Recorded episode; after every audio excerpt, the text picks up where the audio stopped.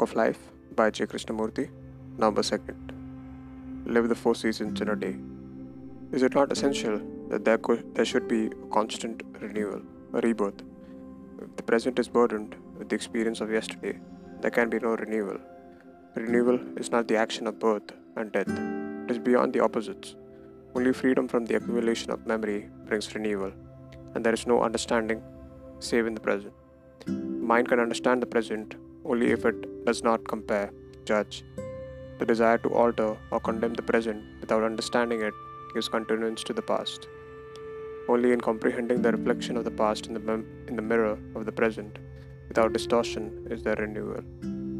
If you had lived an experience fully, completely, have you not found that it leaves no trace behind? It is only the incomplete experience that leave their mark, giving continuity to self identified memory.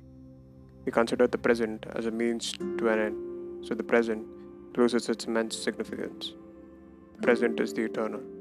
But how can a mind that is made up, put together, understand that which is not put together, which is beyond all value, the eternal?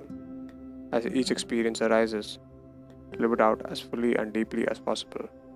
Think it out, feel it out extensively and profoundly. Be aware of, the, of its pain and pleasure, of your judgments and identification.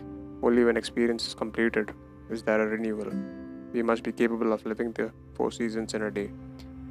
To be keenly aware, to experience, to understand, be free of the gatherings of each day.